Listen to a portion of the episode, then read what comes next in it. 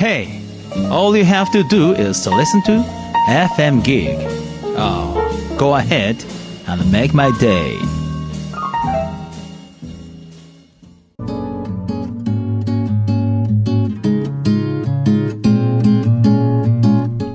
いちこのスマートな整理術.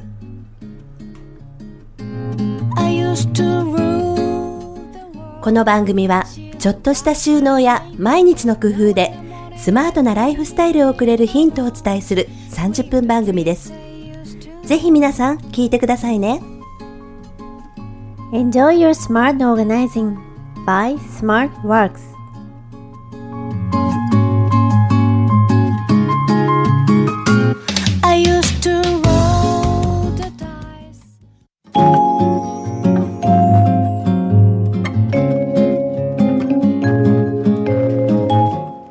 皆さんおはようございます。この番組を担当するいちこと。ひろこです。はい今日も30分間どうぞよろしくお願いいたします。はい。最近ね、うん。暑いですのでね。はなんか水分をよく取りませんか？ひろちゃん。い。私は取らないんですあけど、取らないの？取らないんだ。私は取らないといけないって言われるまあね。ぐらいなんですけど、まあ、子供たちがもう飲む量がすごいね半端じゃなくて、うん。もう家中にペットボトルの殻が転がり出して、もうちょっと今年のその量が半端じゃなくてね。だって男の子3人だもんね。そうそれは毎うん。日夜間2つ分ぐらい持って行ってるにもかかわらず、2つ分持っていくの？そう。あ3人でうね、ん、なんかだって1個2リットルの川畑ね1人が クラブに置いてあるやつみたいなね。そうそうそうそれを持っていかはるから、でも夜間が1つでは足りなくて補充するのに、でもうそのなんか炭酸飲料もすごい飲むから、うん。とうとうあのいっちゃん家にもあるやつ買いました。買いましたか？はい。どう？いいでしょ？ソーダうソーダ。ストリーム？ストリームか。うん。ね。あのー水を普通に、えー、と容器に入れて、うん。その機械に差し込めば、うん。炭酸水がね炭酸水が、あのー家で手軽にできるっていすう機械なんですよね。うん。うん。なんかいっちゃん家で見てた時はうーんってぐらい、まあうん。でもなそこまで我慢するかなとか思ってたけど、うん。もうねやっぱりゴミに変えられへん。あー私はね、うん。自分が炭酸水が好きなの、あ私も大好きなの好きなの？そうなんや。だからもう絶対炭酸水が切れたら、うん。他のものをビールとか飲んでしまうのででまたビール飲んだらおつまみ食べたくなるのでちょっとそれを我慢悪循環。環になるからね。我慢するために自分のためにうん。炭酸水を買ってたんだけど、炭酸水がなくなるとすごい嫌なあまたやっちゃうみたいな感じでうん。おつまみ食べる。食べへんかったらいいんやけどそんな我慢できへんからなるほどね。買い出したんだけどうねん。そう。うちはだから私のためからスタート。あそう、うん。でうちなんか割とこう強炭酸が好きなのよ。最近のブームって微炭酸でしょ、うんうんうんうん。ちょっと物足りないなっていうのがあって、そうやね。でもちょっと音が怖いね。ブーってね。そう。ブソブブなんかすごいね。表現できないよね。うん。うん。ちょっとドキドキしながらも、でももうすごい買って大成功。でシロップとかもあるんですよそれね。ね。であのコーラのシロップとかフうん。ァンタオレンジとかファンタグレープとか。うん。買わされた。そう。でそれをちょっとだけ入れたら、まあ、カルピスを作る要領で、うん。炭酸水にコーラのシロップ入れたらあら不思議コーラが出来上がるね。ね。じゃあ最近ね知ってる？あのノンアルコールビールのシロップが出てあそう。そうえそれだだいぶ よくでもでもそれってと思って買ってみたら、ノンアルコールビールになるの。うんそのシロップを入れたら。すごくない？今度買ってみます。はい。ぜひ買ってみてください。ねそれでねあのだいぶねあのゴミも減るし。はい。はい。家事が減ると思います、はい。今日も30分間よろしくお願いいたします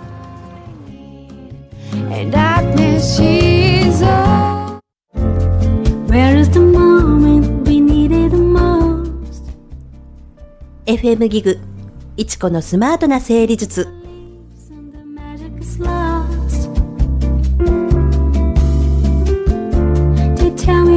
skies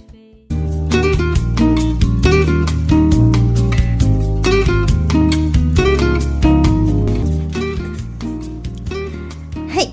「本日のメインテーマは宿題についてです。はい。はい。なんかね今変な声がね入ったんですけどもね。横からねプロデューサーの高橋さんに結局ビールかって言われてね。うん。言われたんでね。反論してたんです。はい。宿題の管理皆さんねどういう風にしてますかっていう感じなんですけどひろちゃんとこどう？3人お子さんいてまあね、うん。もううちはまあ中学生と高校生なので、まあそこはね、まあ、ほぼ自分たちで管理はするようになってきたけれども、まあ、でもその前の小学校時代とかはうん。何か工夫をされてたわけでしょ、そうねまあとりあえず、あのー何もうよくわかるように、うんまずその書き出してっていうか、うん。まあ大体先生がプリントにまとめてはくれるんだけど、すごくまとまってるよね、う5 行ぐらいでね、まとまってるんだけど、うん。それを実感させるために例えば、うん。テキストの1から20ページって書いてあったら、うん。そこにまず付箋貼ってみましょうとか。そうね。うん。視覚化やね。片付けで言うね、うん、見えるかとかもね。そういうこととかはしましたうね。ん。でも表とかはね、うん作れなかった私が。ちょっとパソコンもしんどいし。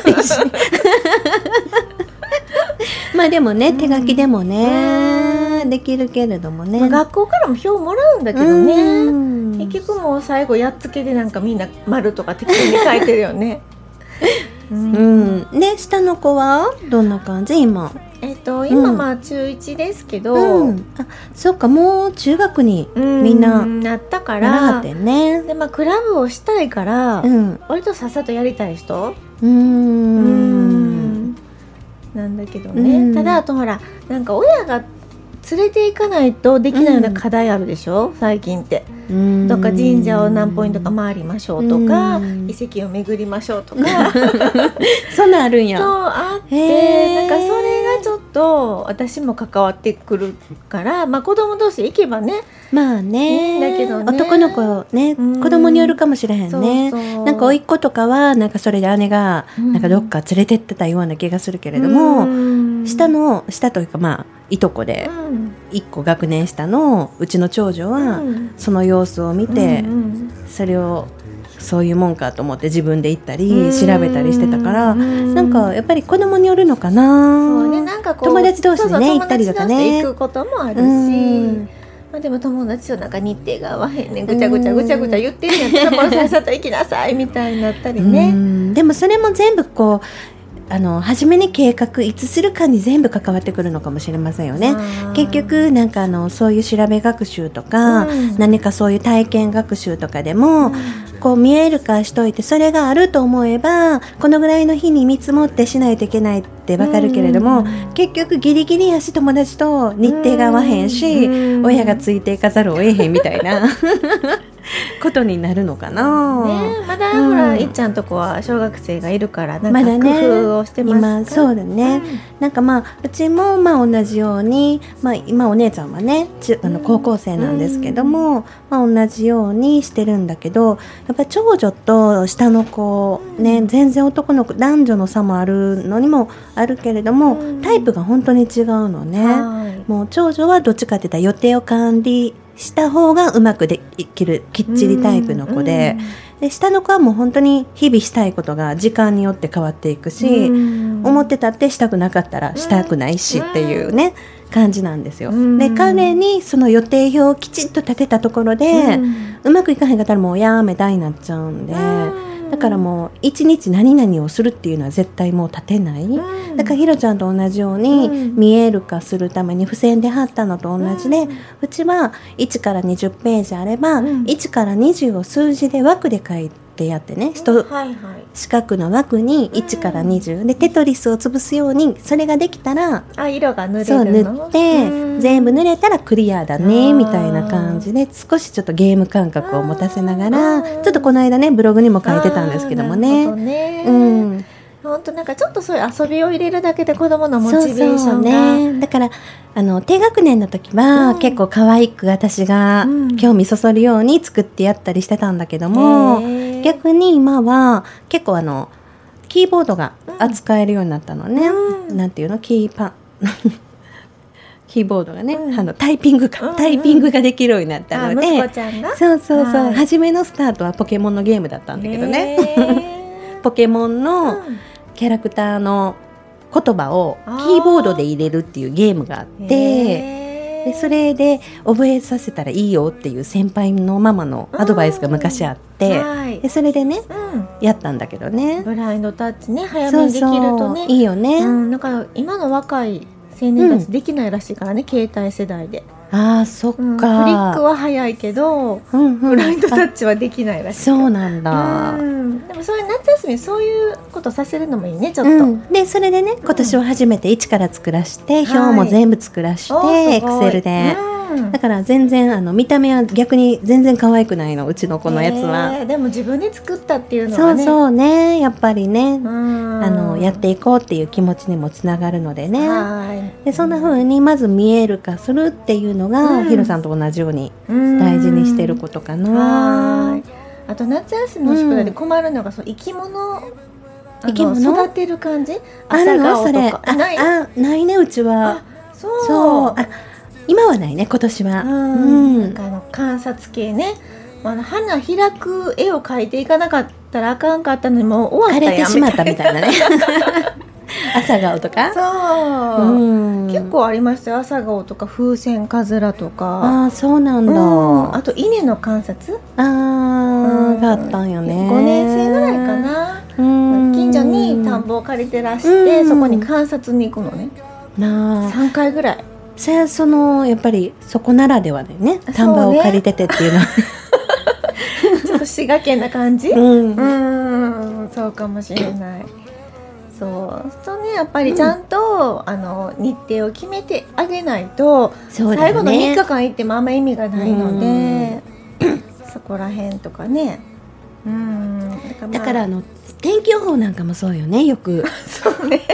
もう最後ねネットで天気調べたりとかね でもそれできるからねできるけどね。だからもう逆にそういう宿題なくなったのかなそういえば。うんどうだろ星の観察とかもあったかな。ううん。でもねお姉ちゃんの時は確かに天気予報書くってあったんだけど、うん。したないね。そうそう。そう。そういえばもう先生もどうせみたいなのがあるし やめはったのかもしれませんよね。どうだろう。幼稚園の時はあるのかなまあでもねなんか学校とか、うん。そういう地域によってもまあ様々な宿題はあるんですけども、はい。やっぱりその宿題がやっぱりリビングに散らかったりして、あの夏休みが終わったり、うん。まあそういう休みが全部終わったらあどこ行ったかわからへんとかね、うんなくした。これしてなかったみたいなのがうん。やっぱり起こってくるので、はい。やっぱりそれをひとまとめにしておくボックスとか、うん。何か袋とかをやっぱり作ってあげると、うん。子供も分かりやすいし、うん。しようとする気持ちにもね確かになりねますよね。なんかちょうどほら、うん。学期末であの1学期のものもどさって持って帰ってくるしその中に宿題が混じってるっていうこれ結構ねそう漢ね字をもちゃんと仕組み作ってあげないとうん。難しいよね。ね、だからもう必ずその夏休みの最初の1日は、はい、その1学期のプリントを全部整理するっていうのうんうんをうちは習慣にしてるんですね。大事ですうん。ね。じゃあもうねそこからスタート切れるので、うん2学期がねスムーズにね、いくんですけどもね。なかなかはい。ねその時間が持てない方もね、うん。多いとは思うんだけれどもね。そうですようね。ん。まあでも本当にあのこう夏休みのものっていうこうファイルボックスとかそうそう。ねなんか一つちょっとうん。きっちり分けておいた方が、紙袋でもね、うん。いいのでね、うん。だってあの公文式とかなんか塾とかうん。ピアノとかって、結構皆さん習い事のレッスンバッグを作ってはるでしょ、はい。でそれを結構それつってはるお家がね、うん。捨てられる方が多いんですけれども、はい。同じよううん。に宿題のレッスンバッグ的なものを作ってあげたら、終わったらそこに入れるし、ううんん迷わないっていうのもあるので、うん。鉛筆も全部セットしてしまうといいのかなと思うんですね。それを持って移動する。もう別にしたいとこでしたらいいよと。なるほどね。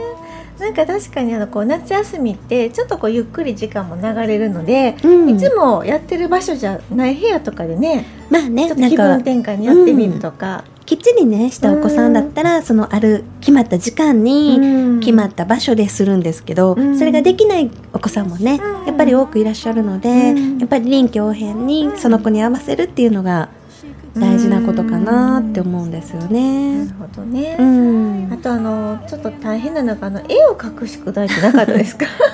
絵をね。ううん。んなんかそれこう外に行ってさでも最近少ないのかな？自分たちの時代ってあったでしょ、そうですね。なんか時の絵とかね、何？なんか何時計なんなんか時計時計コンクールみたいななんかわかんない。そうそうそうコンクールのね。うん、なんか出しましょうみたいなのあってうね、ん、うちもねなんかいくつかある中からうん。下の子は選ぶのね、ねそう。で昔はなんか1個決まってたんだけど、うん。去年ぐらいから20個ぐらいある中から1個選んで提出するっていう風になったの。あでも私も逃しててそれ、うん。変わってたから、うん。でなんか前の日にあこれしてへんかったやんと思ったら応募用紙をもうネットから取るっていう時間もなくって、でも唯一何もなくてできるのがはがきを書く。大切な人にはがきを書くっていうのをしたんだけどもね、そう今年はちゃんとそれれは計画的あにまあちゃんと予定に入ってるんですね。そうそうそう自分でやるっていう日を決めてましたね。うんそううかんでもそういうアイデアものとかって困っちゃうよね。本当に自由研究が困る。ねえ。うん。うんうちなんかまあ2年ぐらい前かな、うん。ルンバの手作りルンバを作ったのね。うん、それはそれは難しくて。それは手動で？しゅしゅなんかスイッチあったよ。電気で？電気で。なんかちょっとお兄ちゃんに、うん。あのこんなんできるらしいよって教えてもらっちゃったばっかりに、うん。でやるってならはって、うん。まあ、材料揃えたんだけど、うん。やっぱ結局ちょっと難しくてだってうん。ちゃんとうど動くのね自走するのね。でそれは何？機械はそういうなのを卓上卓上掃除機をつけるとあかなんかそんな感じで。え？モーターつけてたよ。モーターつけるの？へえ本格本的、格的なんだけど、うん。やっぱりでもそう最後の最後はやっぱ難しかったみたいで、うん。またお父さん助けてみたいなんだからね。大変だね。そう。そうなんだ。ねなんかまあちょっとこう頑張ることにも応援しないしてあげたいなと思うけど、ハードル上げるとね、うん。大変よね。親も大変。そうだよね。なんかやっぱりそういう課題形式をうん。重きを置いてはる学校は大切大変だよね親がすごく大変そうですすよね。まあそこを割り切って、うんもう子供の課題だしっていう風に割り切ればいいんだけど、うん周りの子の作品とやっぱり比べるとと思うとなかなかねそこは難しいみたいですね皆さん。なるほど。うんまあそこはね頑張る人はすごいからね。そうそうもうそこをうん思考の整理かもしれないねそこは。ううんん。まあね本当にこう夏休み明けにうん行ったら落ち落ち込むっていうのもねちょっとかわいそうだったりするんだけど、みんなもっと頑張ってはったみたいな。うん。まあでも 子供が自分が頑張ったと思えばいいんやけどうん。ね。でもほら親同士のあれであ。るのがしんどいみたいよ。うんそういうことがあるみたい。そう。そうあそこの課題あの子の課題はいまいちゃったとか言われてとか、えーお客様でね悩んでられた方がいらっしゃったしね。大変やね。そうか。うん、なのでね、まあ、はい。宿題はねいろんなパターンとかねいろんな、うんあの学校によってね、はい。あるので、うん。まあ、ぜひね子供が自主的にできるようなね、うん。なんか仕組み作りをね皆さん作ってあげると日々の宿題もね、あー。うん、あの習慣がつくのかなと思うので、うん。やっぱ夏休みいい時期なので、はい。ぜひゆっくりね作り上げてもらうといいのかなと思いますうんね。あとまあ、はい、あのそのなんだろう物がなくならない仕組みももちろん大事だし、うん。あとそのねスケジュールの一日のスケジュールの中で、うん。まあなんかどの時間やったら宿題できるかなっていう、うん。時間管理みたいな、そうね。ねそこら辺もちょっとある程度幅を持たせながらもうん。午前なのか午後なのか夜なのかね。そうじゃないとなんかいつも夜になってね、うん。何もやってないよ今日みたいな、うんまあねなんかそれも分かればね経験になってね次の日は察しようとかね なればねいいんだけれどもね、まあ、子供に決めさせるっていうのが大事かもしれませんね。あそうですね、うん。まああの失敗した夏休みっていうのも一つのい い経験にはね、うん、なるみたいですね。うん。なんかね、あの、小木ママですか、教育評論家の？うん。あの、彼、彼、彼よね、彼女じゃないよね。あの、言ってられたんですけども、はい。そのギリギリ31日にギリギリこう宿題をやるタイプとかうん。いうのは大人になってもそういうタイプであったりするみたいなんですよね。でそれはなんでそうなるかっていうのはそのギリギリやった人っていうのはギリギリやって成功体験があるんですよって。う。んできちゃうんだ。できちゃう。だから大人になっても多分おそらくギリギリになってもできちゃうっていう自信があるから置いてるらしいの。それ私のこと、まあ私たちね そうなんだけどまあそうだなと思って。だからそれはそれで私はいいのかなと思うんですよね。ある意味ね。ねタイプにもよるし、ねまあその宿題ギリギリでも間に合わなければダメなのでうん。そこはね間に合うようなギリギリの仕方っていうのを 管理できればねうん。いいと思うんですけどもね。あの確実に予定をしっかりこなせばいいっていうものでなくうん。どういうふうに完成したかどういうふうにこう提出できたかっていううん。そっちの方が大事なのかなと思うのでいつやるかっていうのはその子うん。その子なので1週間前にやるやってね成功する子もいればね いいのかなっていうことをうん。小木ママはね言ったはったのでなるほどと思ってそうね、うん。それは毎日毎日コツコツすることが正解ではないってそうことね。そうそうそうそうそうう。ん。うん。親は安心したりするけどね。まあねそんな人間になってほしいでね。自分がギリギリやったからね。だから自分がギリギリやのにね。うん。そんな子供にね一日一個ずつやっていけとかね。そんな偉そうなことは言えないのかなと思いながらはい。ゆっくり見守りたいなとはい。思ってますって感じですねはい。私は。私はい。も同じくです。うん。はい。最近ですか、部活とかは中学になると厳しいから、ちゃんと宿題チェックがあるので、うん。まあそうやっぱりね先生に見てもらうのもそうですね。だからやっぱりこう自分でね、うん。やっぱり意識しないとね、はい。だから意識できる時には、うん。多分ねあのできるじゃないですか。仕事でもね、うん。提出間に合わなければ失敗するので、そこはねはい。やらなければいけないと思うので、はい。その時期まではね少し親がサポートしてあげるっていうのはいいと思うのでね、はい。長く長くね幅の広い目でというか、ゆったりした心で見見守りましょうということですね。はい、今日は宿題をテーマにしました。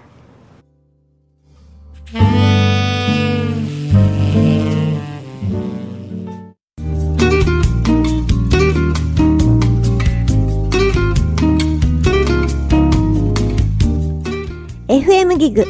いちこのスマートな整理術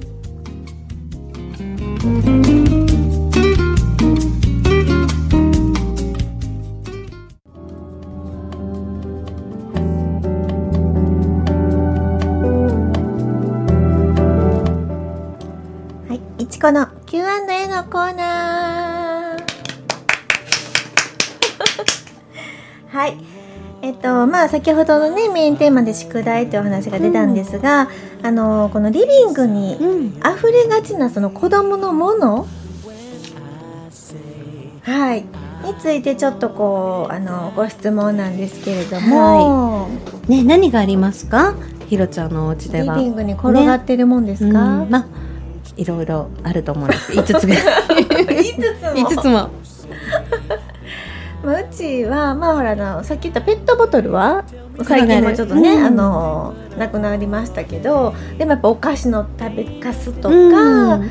なんか子供の何ノートうん。とか学校プリント、うん。置いたつもりが落ちちゃったっていう言い訳しますけどね。なんかそんなもんとかが うん。どうしても溢れがちに。あなるんね。はい。そうやんね。お客様のお宅に行っても本当にね、うん。同じようなものだったりするんですけど、はい。あの私あの以前日銭の方のプロデュースをしてた時にリビングにあふれがちのものの家具を作ろうっていうあの試みをしてたんですけれども、その時にアンケートを取ったことがあってやっぱりゲーム、あとおもちゃ、うん。雑誌、まあ、漫画、まあ、ちょっとしたキーホルダーとか、まあ、学校のものっていう風のがね、うん。結構大きなあの皆さんのアンケート結果の中で上位を占めてたものだったんですよね。はい。でやっぱりあのーまあどこのお家でも溢れると思うんですけどもさっきひろちゃんが言わはったね、うんお菓子のカスカス、うん。カスって言わへんか？なんていうの？ゴミ？ゴミ？お菓子のねゴミとか。袋ね。そんなのとかはやっぱりゴミ箱が少ないとかはない、あるんだよ。うん、あるけどそこまでいかへんのね、うん。だから私はねもうあのテーブルの上にゴミ箱置いてるの、ねうん。え、ちっちゃなね、うん。そんなに見たテーブルの上にゴミ箱と思うとは思うんですけども卓上式のゴミ箱のちょっとおしゃれなものがあるんですよ。木のものとか、はい。うん。まあ、ファイルボックスの木とかのものでもいいと思うんですけど、うん。それを置くようになって結構そういうのは減りましたね。ゴミが散らばるとか、みかんの皮が置いてあるとか、キャンディーのね袋がとかいうのはなくなりましたね。確実に。なるほどうねん。とかもありますし、うん。まあ、あとはそういうリビングにあふれるものに、うん。をあの子供部屋に持っていこうと思っても結局ねあふれるので、うん。その場所にそれをね作らないといけないですよね、うん。そのあふれるものを。うん。だからかといって本とかを全部リビングに置くわけにはいかないので、はい。一群というか、うん。今読んでる2冊はここ、うん。あとは自分の部屋。まあ、自分の部屋じゃなかったらあの家族の本棚とか、うん。場所を決めてあげる、うん。だけども溢れがちな場所にその指定席を作るっていうのは片付けの基本であるように、はい。そこは同じかもしれませんよね。そうですよね。うん。うん。だからまあ、ゲームとかでもリビングのねうん。ソファーのところらへんに溢れるんだったら、うん。まあ、一つカゴを作るとかまずは、うん。カゴがうまくいけば引き出しを作るとか、うん。そういうことからスタートかもしれませんよね。ね。うん。本当にね。ひろちゃんはなんかそういう工夫はそこの、まあうちも、うん。まああの全部近くにうん、あの住所は決めてるんですけど、まあそれでもなんかもっと近くがいいねんねね。本当は。でも親が近くと思うところが近くないんだよね子供にとっそうて。なのかうな。ん。多分座ってて取れる位置がいいんだよね。本当にねなんかね。一歩が邪魔くさいとか言うからね子供ってね。うん。まあそりゃそうだよね。うん。本当本当。だからそこら辺のうまい調整具合なのかなとね。思まああとは意識の問題でしょうね。うん。まあまあね。だからまあ親が子供が困ってないんだよねそこは。ですよ。ん。だから困ってなければもう親がある程度一歩、うんあのは片付けて、うん。その場所にカゴとかを作って、うん。子供の指定席を一緒に作るのが大事かもしれないので、私はもうソファーの前にカゴを置いてるんですよ、ダイニングの上にもカゴみたいなのを箱を置いてて、うん。もうそこに確実に入れる、うん。もうルールはなくガサッと。なんかさっとうねん。で私が嫌と思ったら私が彼はこそこで困ってないのうで、ん。うん。はい。そんな風にしてますね。はい、はい、Q&A のコーナーでした。FM Geek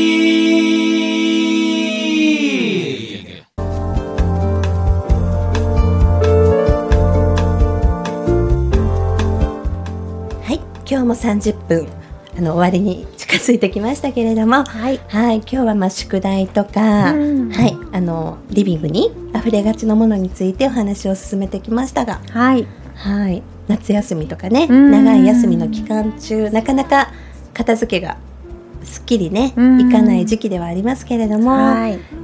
ね、いろんな方法でねお試しいただければなと思います。はいそうですね。まあもう暑すぎるとどうしてもやる気がなくなったりするので、うんまあちょっとこうクーラーをね、あのつけた時に頑張るとか、そうですね。うん、あのこれ食べたらアイス食べようとか、まああまりねハードル上げずに、うんゆっくりねしていけばいいのかなと思います。はい。はい。まああのね夏休みあともう少しあると思いますけれども皆さん暑い毎日頑張って過ごしてください。スマートなママを応援するいちこと。はひろこでした。い。ではまた来週お会いしましょう。ありがとうございました。Rise when I gave the word. Now in the morning I sleep alone. Sweep the streets